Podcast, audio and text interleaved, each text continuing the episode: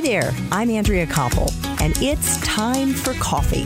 The podcast where you get to hear firsthand what the jobs and careers that interest you the most are really like. Hey there, Java junkies. Are you interested in becoming a writer, as a journalist, a communications specialist, or a novelist? Well, my next guest has done all that and more. But before I introduce you to the multi talented Sid Balman, I want to make sure you've signed up for the Java Junkies Journal. That's Time for Coffee's weekly newsletter that comes out on Mondays to give you an exclusive peek inside the episodes and the professionals we're going to be featuring that week. Just head over to the Time for Coffee website at time, the number 4coffee.org, and the sign up box is right there on the homepage. Now, my cafe au lait loving creative writers, please grab your mug and take a chug of a delicious caffeinated brew, because it's time for another caffeinated career conversation. And my next guest is Sid Balman, a Pulitzer Prize nominated former national security correspondent and specialist in behavior change communications who reported on wars in the Persian Gulf, Somalia, Bosnia Herzegovina, and Kosovo and traveled extensively with two American presidents and four secretaries of state on overseas diplomatic missions. Then, for two decades after leaving journalism, Sid moved into the communications field, working in the nonprofit world, the progressive political campaigning world, and the international development world, where he focused on violent radicalism and other security issues. Most recently, Sid has become a new novelist. His first book, Seventh Flag, will be in bookstores in October 2019. Sid, welcome to Time for Coffee. Are you caffeinated and ready to go? Well, hello, Andrea. Yes, I actually pulled out my Nespresso drawer and got my favorite mix pot of Kazaar and Cafecito de Cuba um, for the occasion. That is very fancy. What is Kazaar? Well, Nespresso rates their coffees from 1 to 10, and this is their rocket fuel, number 10. oh my I figured gosh. I figured I'd need to up my game for the podcast. So just to keep it a little mellow on the samba side, I put in a little cafecito de Cuba to bring out the Latin mellowness of the day. Oh my goodness, you are one fancy guy, Sid. I had no idea. well, you might learn more today as we get further. I look forward to it. Well, firstly, huge congratulations on Seventh Flag. I can't even imagine how satisfying it must feel after so many years to have your book ready to go, ready to hit shelves in just a matter of weeks. Let me start by asking you, Sid, why you wanted to write Seventh Flag and what it's all about. Certainly. Well, I'll start with the second part of that question, just a brief, as my publisher calls it, an elevator pitch. So, Seventh Flag is a modern parable, really, about the radicalization of the United States and Europe from World War II to the present day. And I tell the story through two families, four generations of two families, in the small West Texas town of Dell City, which is about 80 miles east of El Paso. I grew up in Texas. I'm a fourth generation Texan. So that particular area of Texas has a special place in my heart. And these two families, one is a prosperous farming family, the other is a family of Syrian Muslim immigrants. And Seventh Flag takes them through their two iconic experiences in West Texas, growing up, football, farming, and then around the world through West Point and the wars of that period. What I think of as the profound radicalization of the West since World War II. So that's sort of the thumbnail on that. And I go back to my college days, and if I could trace back to a moment when I really wanted to be a writer, thought I wanted to write, and then a 30 year journey that took me to the point where I actually wrote a book. In my junior year in college, I read a book called On the Road by Jack Kerouac. I actually ended up reading it seven times. And I would recommend that to any of your readers of any age, but particularly those who are thinking about what they may want to do with their lives. And that book had a profound impact on me, not only because of the way it was written, but also its message. This is the late 50s message of experience and going and doing. Then the practicalities of life always set in working, money, and career, and eventually family. And I always, when I'm asked, I was collecting yarn on a story for my entire career. And after 30 years, I finally found the thread in this theme of radicalism, which has been radicalism and violence, which has formed kind of a framework for a lot of my work. And so two years ago, I decided to finally pull the trigger on that and took a big risk, taking a lot of big risks in my life, and it paid off. Why is it called Seventh Flag? I imagine most of your listeners are familiar with Six Flags, the amusement park. Mm-hmm. Well, when I was a kid growing up in Texas, there was an amusement park called Six Flags Over Texas, which was the first of that franchise. Wasn't even a franchise back then. The Six Flags were representative of the six sovereigns over the state of Texas over the years France, Mexico, the Confederacy, etc. And when I was considering the themes of this book, I say radicalism, but it includes really three of the primary dividers in our world today the three R's refugees, radicalization, and resources. When I say refugees, I mean migrants and everything that goes along with that, which we're experiencing with such great poignancy now under our current administration. So the seventh flag to me is kind of a ambiguous new type of national identity where it's not associated with any one race, any one religion, any one gender, but it's a new kind of banner that flies over this country. That was really the genesis and the message of the title. Wow, that sounds really interesting. So, Sid, as you know, Time for Coffee is a show to help our young listeners understand more about various professions, and you've worn many hats over the years. The latest one is novelist. Could you take us into the process of writing a book? How did you write? What was the typical day like for you in the process of putting words on paper? Well, the first thing I would say to that, Andrea, is something you know, which is how important it is to know how to just write plainly and clearly, which both of us as journalists, me particularly as a wire service writer, you at CNN writing for TV, to write clearly, concisely, and to tell a story.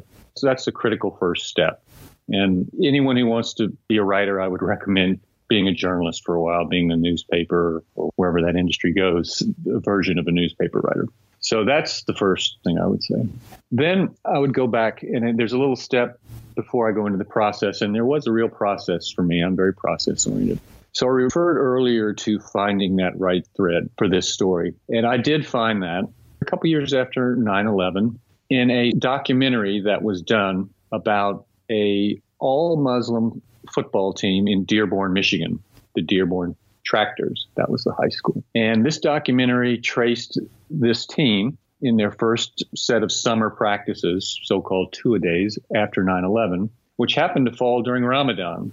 For your viewers who don't know, Ramadan is the month where Muslims fast during the daylight hours and can only eat and drink when the sun is down. And as you can imagine, going through that as a football player, not being able to drink water or eat anything during these days in August when you're practicing was quite difficult. In a way, just sort of that really hit with me. And anyone who reads my book will see that there's a big chunk of it that does focus on that, on this family of Muslims, and there a couple of them are football players. And there's a couple chapters about that very thing. So that kind of triggered it. Sort of like sculpting. The wheel turned around, the pot started to take shape in my hands. And another related event, I have a good friend who has a piece of land really outside of El Paso in this town, Dell City. Over several years, we'd go out there. It's an off the grid kind of place. We'd go out there with a pickup truck full of heavy tools and lumber and just build one thing or another out there, solar powered. The peak of our expertise was building a solar powered drip irrigation system for a few pistachio trees that ended up being where the story begins in Dell City, Texas. And I got to know a couple of the families that the story's based on, and it all began to take shape. So that was kind of the, the genesis of it. Now, in terms of the actual process, I would divide the writing process into two very distinct parts. There is the writing and research part, the fun part. And then there's the business side, which is very challenging, particularly for one who doesn't have a business background. Now, I did have a business background, so I enjoyed it. I think a lot of authors find it very frustrating, understandably so. In terms of process, I took a leave from my job a couple years ago, decided this is the time to write the book for a number of reasons we can get into later. But I gathered all this yarn, but I needed to fill in the gaps. So I spent several months down in West Texas in this area, El Paso, in and out of the border areas in Juarez little further down up along the border because a lot of that plays into it. I also spent some time up at West Point. They were very gracious in allowing me to attend classes and speak to people and, and do research. And it's a truly remarkable place as a remarkable place in the history of this country. My book benefited greatly from that. So once I was ready to write, I spent a lot of time developing timelines. This was a four generation story, so it's important that events sync up with ages and times and what age is someone going to be for the first Gulf War. Will they have a child of the right age to be a lieutenant for the second Gulf War, and so on. I also spent that time character profiles and chapter outlines. And then once that was done, and like any good reporter, as you know, you need to be able to know that moment when you've done enough reporting that you have a story and you don't need to go too far. A lot of young reporters will make the mistake just over reporting stories and looking for the perfect quote or the perfect anecdote. And that's when a good editor will draw them back and say, okay, just sit down and start writing. And that's what I did. And my routine generally was I would get up very early, about 4.30 in the morning, do whatever workout I wanted to do that day, and then write till about 1 o'clock. One important lesson I knew and came back to me then was never to write and edit at the same time.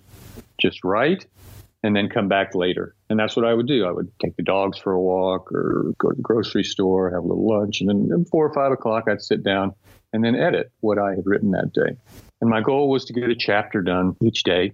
A whole chapter done every day. A rough draft of a chapter every day, yes. The book is in two parts, about 23 chapters on each side, roughly 300 pages. As a wire service writer, I could write fast. I didn't get writer's block. I really knew what I wanted to write. And the fun part of that really for me was to not be too rigid. I set up a rigid process, but within that process, not to be too rigid about what I was doing so that there were times when I would let a character grow organically within the story, almost as if these people, well, these people do come alive in your head. And so if one character would seem more natural for them to do something at a particular moment rather than what I had very carefully scripted, I would just let that go. It would make some very interesting ways, turns in the story. And the same for the story itself. Things would happen, for example, a school shooting. There's a school shooting in the story, the tragic school shooting that I included along the way. It was not something I originally had, but there was a shooting that happened here in the United States. And I thought that was a interesting symbol for the radicalization of the country. That was the writing process. And it took me about seven months to write a rough draft of the book. It was fun. I really enjoyed it. The next phase is the business phase. And that's where the rubber really hits the road. There's a many different ways to publish now. And I would say I'm no expert, but in my brief experience, the publishing industry is a profoundly disrupted industry now for a lot of different reasons, one of which is accessibility to publishing and publishing platforms, different ways of presenting information, and primarily the Amazon phenomenon, kind of jumping over the gatekeepers in a way, if you will. I would compare it to the film industry, the Sundance phenomenon. Mm-hmm. In the last few years, independent publishers have really risen to the forefront. You have the corporate publishers, Harper and Random House and Penguin and so forth. And then you have the big independent houses. And when you start trying to sell a book, the first step is to find an agent. And that can be very, very difficult because the margins of profit on books are so small that agents tend to, in my limited experience, tend to sell what sells. And it's hard to break in as a new author. That's why you see these endless series of books and, and so forth, and nobody really wants to seem to take a chance. So that was my first step to find an agent. I talked to a couple, talked to people in the industry. It was the third agent who happened to work with independent publishing houses who just saw the book, really liked it. Her name is April Eberhardt, and she had a publisher in mind. And from the time we first spoke, it was about three weeks till I had a contract. Very exciting with an independent publishing house called Spark Press. And then we were off and running. It's a very detailed process. It's taken about a year from initial edits to content edits, legal edits, proofreading, cover design, which is really very interesting process, quite fun. As an interesting side note, and this sort of I find is sympathetic or complementary to the book itself. The designers for the cover of this book are a small company in Pakistan, which I had worked with before in, in some other work I'd done called Creative Frontiers. They do graphic novels and animations and corporate animation work, advertising. I liked their work so much, and I was a very good friend with the owner of that company in Lahore. I asked the publisher if they could take a crack at the cover. And they did, and I think that they did a wonderful job. So while Islam is a major theme in this book, not traditional Islam, but Islam as it has taken root in the United States and in Europe. So I find it really satisfying to me that the cover of this book was designed by Pakistani Muslims. Kind of a fun little side note. And I really, really like the cover. That your listeners can go on Amazon and see it. It's available for pre-sale. So aside from that, the next step, you start getting into the publicity side. You hire the publicity firm hired. You start developing social media channels. You start doing all sorts of things, such as your podcast here. And it all leads to the launch. And in the fall, I will be doing a whole launch tour, a five week tour that begins in Spartanburg, South Carolina, and stretches to Denver, Colorado, going through the South and the Southwest and up into the West. That's the process. Oh my gosh. Well, thank you for laying that all out, Sid. I know, and you've alluded to this, that you have done an awful lot of writing over the course of your career, and this is your first novel. Beside the necessity to stick to the facts as a journalist, what would you say the biggest difference is that you found in writing fiction versus being a reporter for UPI and other outlets?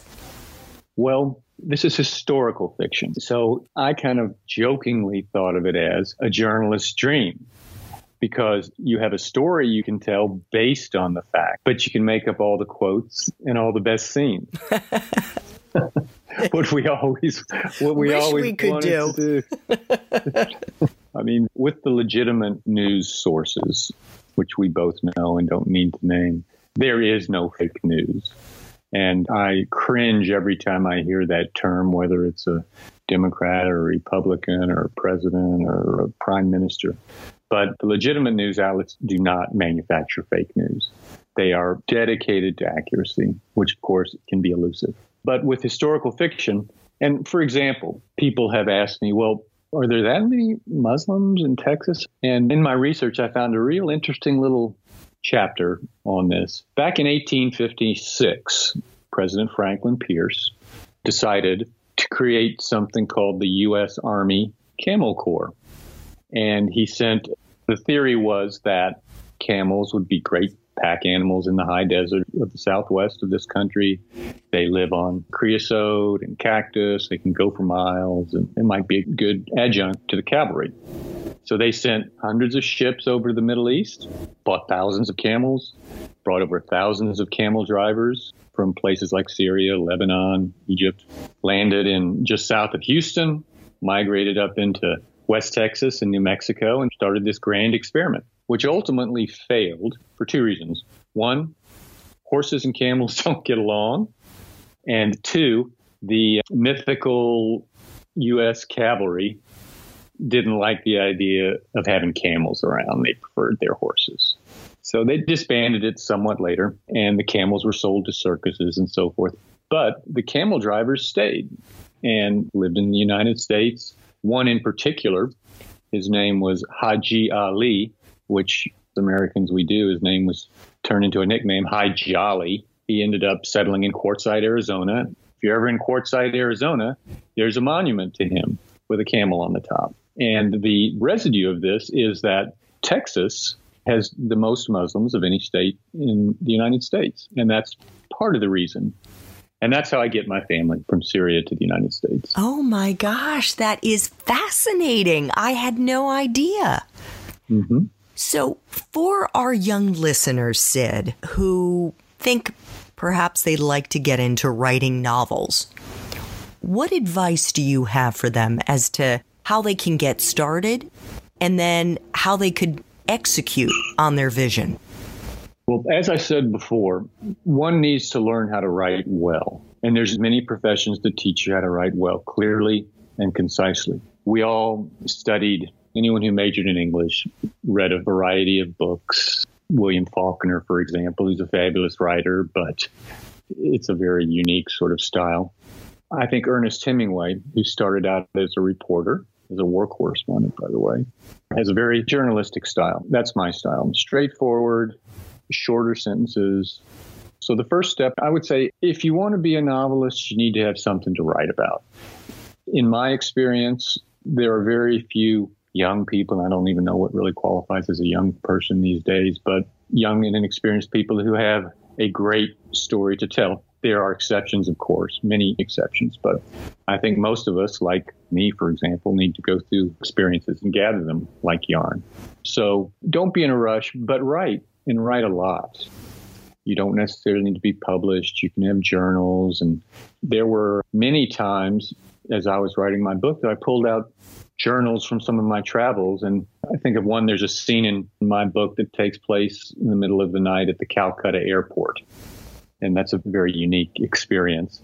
And so I pulled out an old journal from some travel I'd had when I landed at the Calcutta airport and was able to recreate that down to, to very granular details.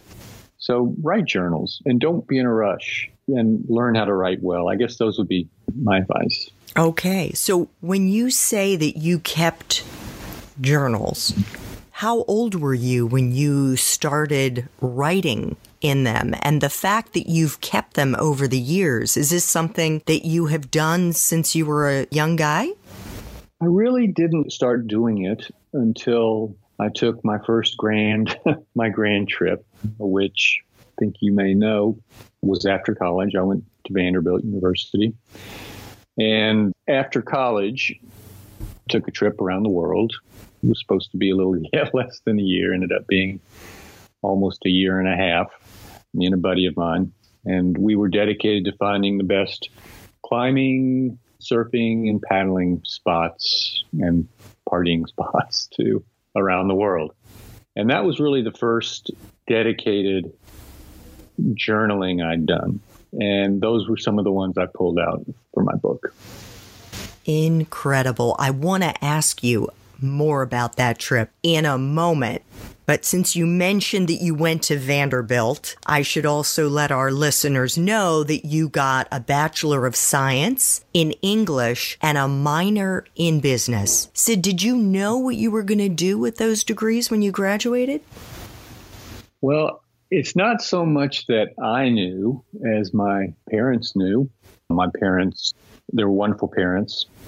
They were not what would be called helicopter parents now in any major way, just caring, loving parents who wanted to direct me the right way. My father had a business, quite a prosperous business. He was a builder. He moved down to Texas after World War II. He was a pilot in World War II and a prisoner of war. And when he was released and came back to the States and the war was over, he went down to Texas and decided to be a builder, and he was quite successful. And the idea, as in many family businesses, was that, okay, do your trip around the world and come back and join the family business and take it over, which I did for several years. But always in the back of my head, particularly after last few years of college and my travels, I knew that that was not going to really be what I wanted to do for my entire life. Nothing wrong with it. The time I did it, I enjoyed it. I particularly enjoyed working closely with my father And at one point, he became quite ill, and I had to step away from my journalism career and take over his company for about a year until he passed away.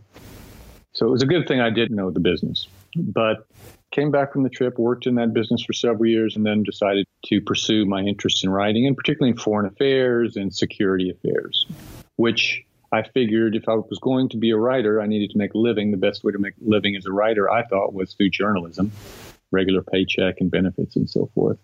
And back then, journalism still existed in the old way, the fun way, the way that you might read about in A Moveable Feast by Ernest Hemingway which sort of grabbed me the International Herald Tribune and the Espresso and the, running off to file a story. And so I went to graduate school in Washington at American University and studied journalism and public affairs, took a couple courses in School of International Relations and law school, and, and that got me started.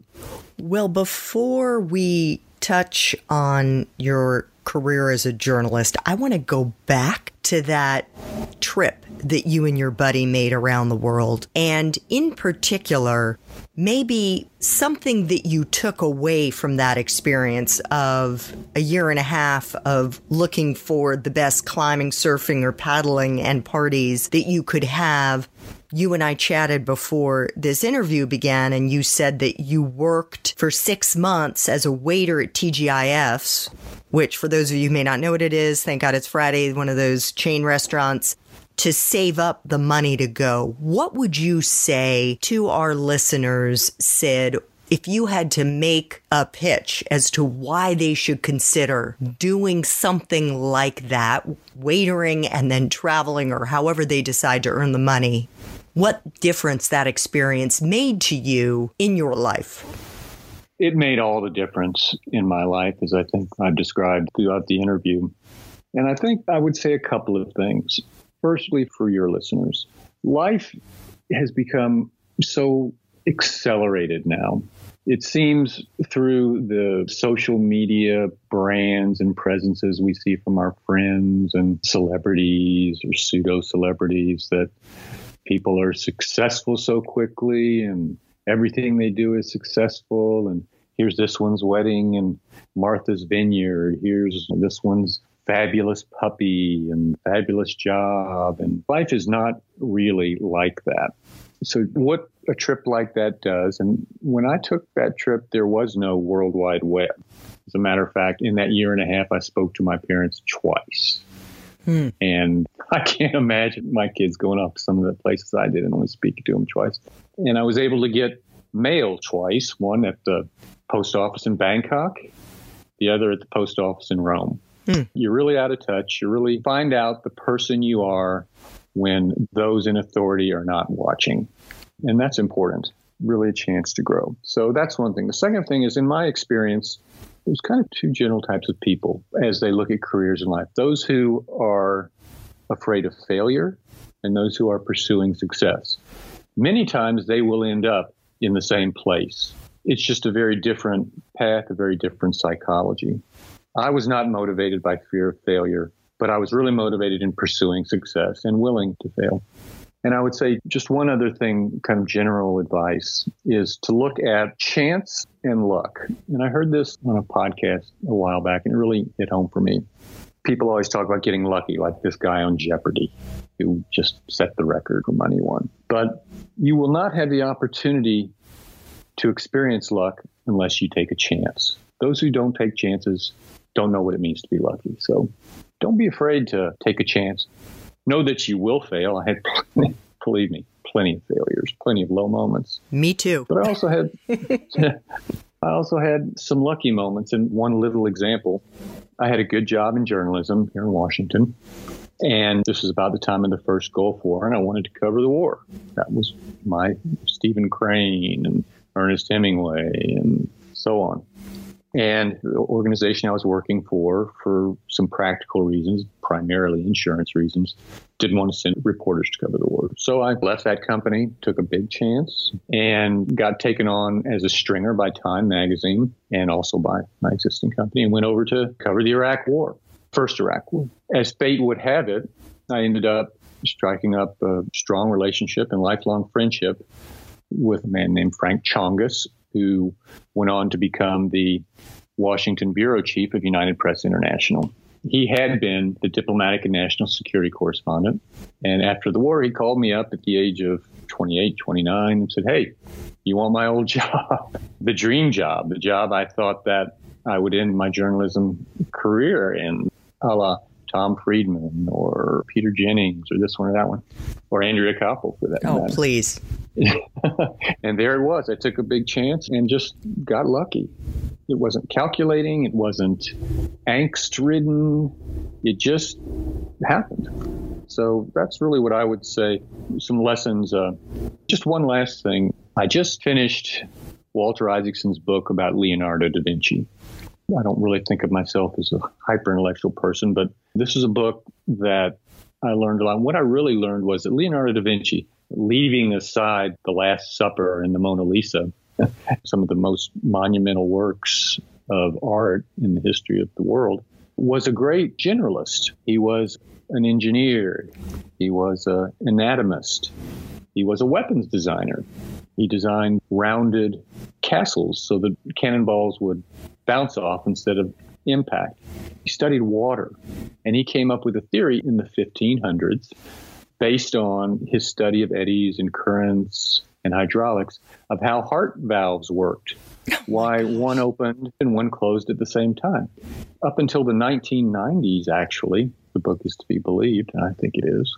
Walter Isaacson's fabulous journalist. It was thought that it was an electrical kind of activity, when in fact it was the function of water flow, so that the heart valves opened and closed consecutively. Very interesting. So he never was a huge success during his lifetime. As a matter of fact, he carried the Mona Lisa around with him almost till his death, adding a brushstroke here, a brushstroke there. And he did okay, but he enjoyed himself. He had many friends, many acquaintances. He kind of bounced a little bit from one commission to the next, but led a good life, a full life, and a happy life, and was a genius, pure genius that wasn't realized till years later. But if he had not indulged his interests and his passions, the world would have been far worse off for it. And so the takeaway from the Leonardo da Vinci life story is kind of follow your interests. Follow your interests, follow your passions to the degree we all have to be practical in life too. But follow your passions, follow your interests, and stick with it. Stay focused. In my experience, it's the people that stick with whatever it is that drives them for the long run. You know, life is a marathon, it's not a sprint. I mean, even now, at my age, at my advanced age, I have launched this new career as a writer, and I couldn't be happier about it. I love it, Sid. And the other piece to add, of course, based on the examples that you laid out earlier, are take chances. Don't be afraid to take chances in your professional life and in your personal life, because even if you fail, there will be incredible lessons and moments of joy that you will be able to, and even the pain that you will be able to apply to your life in ways that you can't even imagine. I want to ask you about one of those painful times for you, Sid, in your professional life. You alluded to the fact that you've had many. I too have fallen flat on my face. and even though it hurt like hell, I look back on those experiences with gratitude because I wouldn't be where I am now in my life doing what I'm doing, which I absolutely love, even though I haven't earned a penny from it.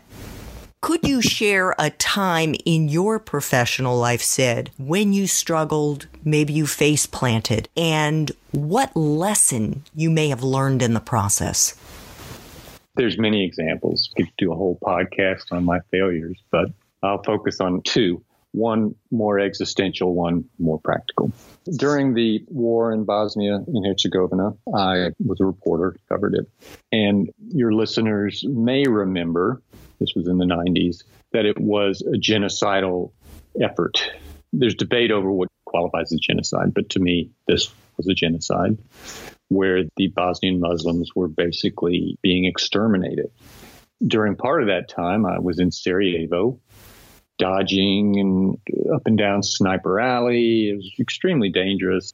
People just being shot in the streets and bodies laying for days. And that was really an existential crisis for me in a way, in that I didn't really, I'd covered the first Gulf War, but that was more of a set piece kind of war. You didn't see a lot of that. But this was very real, very personal. And it brought home to me, I don't want to use the word shattered, but man's inhumanity to man. Terrible, terrible violence against people for no real reason other than centuries of ethnic hatred. And at one of the lowest moments, then, about one of the times when I was like, I don't want to do this anymore. I don't need this.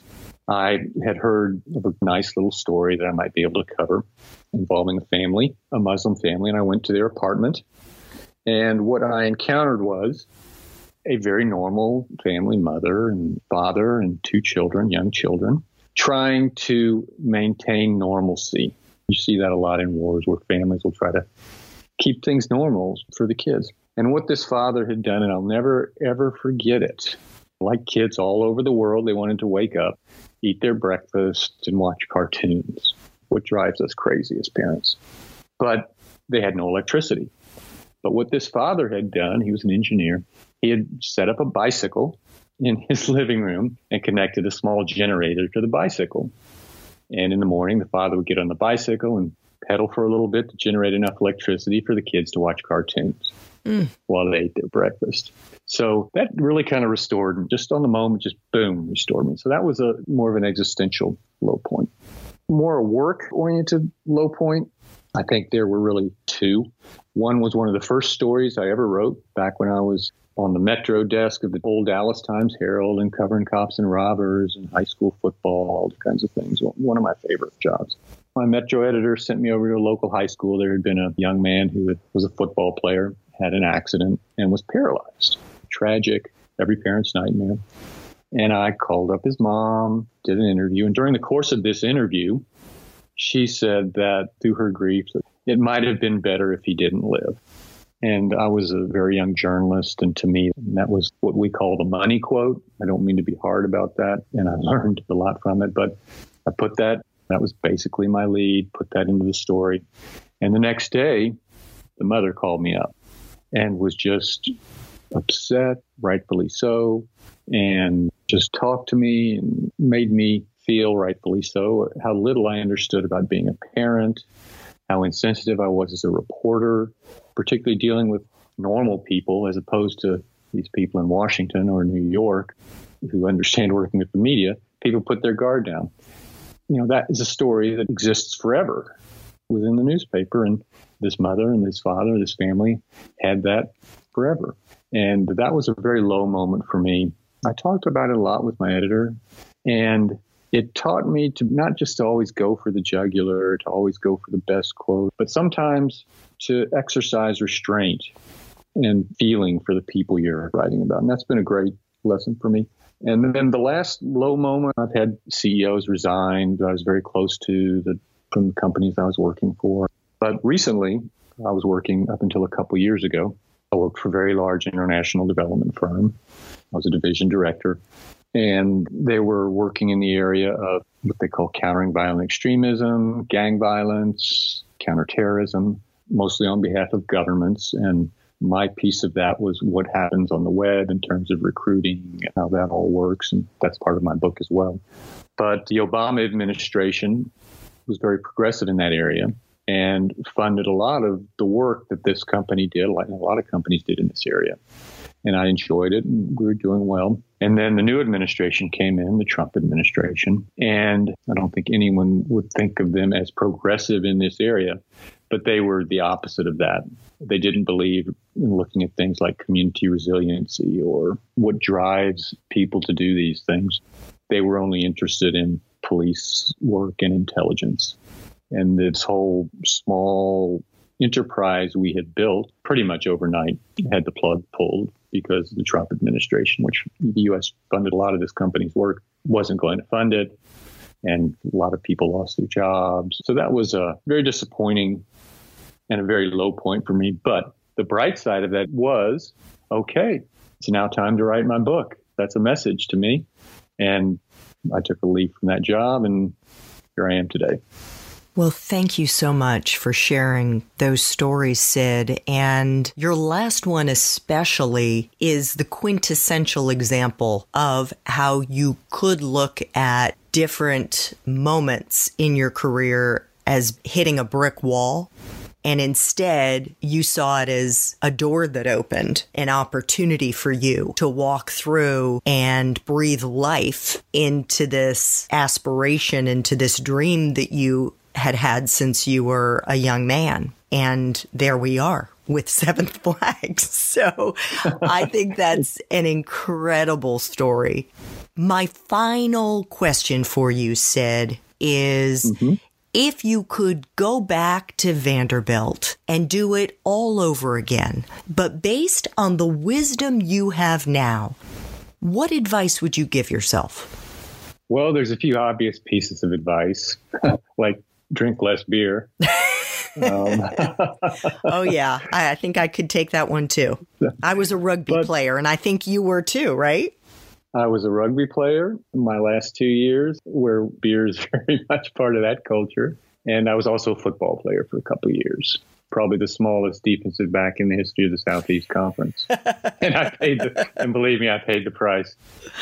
But, you know, I've gotten that kind of question before, and I wouldn't be the person I am today if I didn't do what I'd done then. But there is one thing I would have done differently, which I did do differently when I went to graduate school. And that is to take advantage of the incredible resources there are at really any university, particularly Vanderbilt, in professors, in libraries in extracurricular kinds of activities to have done that a little bit more. I was a college athlete and uh, studied enough. And the time I had to do nothing, I did essentially nothing of great import when I could have very easily spent a couple hours taking advantage of other resources at the school. So I think that would be really the one thing I do differently. Terrific. Sid, I want to thank you so much for making time for coffee today with me and the Time for Coffee community. Sid's book is called Seventh Flag. You can pre order it, and we will include a link to Sid's website and to the book where you can press pay or whatever it is, however you choose to order it. Sid, I want to say that the common thread for me as I listen to you recount various points in your professional life is the humanity, the compassion, the empathy, and the intellectual curiosity, in addition to your desire to lean into the various chances, the various opportunities that have come your way. And I just think those are wonderful qualities for our young listeners to cultivate throughout the course of their lives. So thank you so much. Thank you, Andrea. That's quite a compliment. I'll have to remember that and tell my family next time they're complaining about the eggs aren't done enough or whatever. and but no, seriously, thank you. It means a lot coming from someone like you who I've known for so long. Thanks so much for listening to Time for Coffee, where the professionals in the jobs that most interest you always have time to grab coffee 24 7, no matter where you live. I have one quick favor to ask you. Remember to rate, review, and subscribe to Time for Coffee. Thanks so much.